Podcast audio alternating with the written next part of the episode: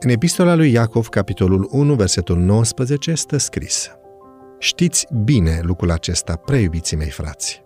Orice om să fie grabnic la ascultare, încet la vorbire și zăbavnic la mânie. Am ascultat o întâmplare povestită de un mare evanghelist despre o femeie care a învățat să aplice principiul bananei în relația cu fica ei adolescentă. Ori de câte ori începeau să stea de vorbă, mama observa că fica ei devenea tăcută și nu voia să spună ce avea pe suflet. Într-o zi, femeia a luat o banană din bucătărie, s-a așezat lângă fica ei și i-a pus o întrebare. În timp ce fata răspundea, mama a desfăcut banana și a luat o gură din ea.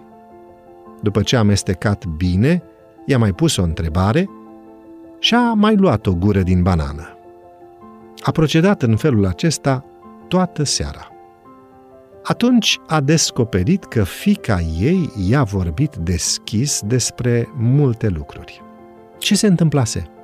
Mama a vrut să se asigure că avea să asculte după fiecare întrebare pe care o punea.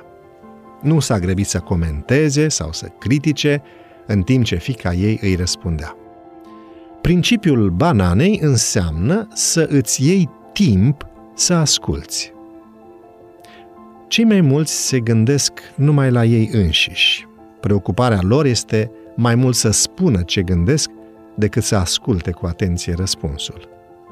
Când eram copil, spune autorul, un vecin îmi spunea că de aceea avem două urechi și o singură gură, ca să ascultăm dublu decât vorbim. Una dintre bătăliile adulților este legată de ascultare și vorbire. Esența creștinismului este preocuparea pentru ceilalți. De aceea, nu poți afla ce este în sufletul cuiva dacă vorbești tot timpul. Dragostea le oferă altora libertatea de a-și împărtăși gândurile și sentimentele cele mai intime. Nu poți iubi dacă nu cunoști și nu poți cunoaște dacă nu-ți iei timp să asculți. Așadar, du-te, ia o banană, desfă-o de coajă, pune o întrebare și apoi ia o gură din banană.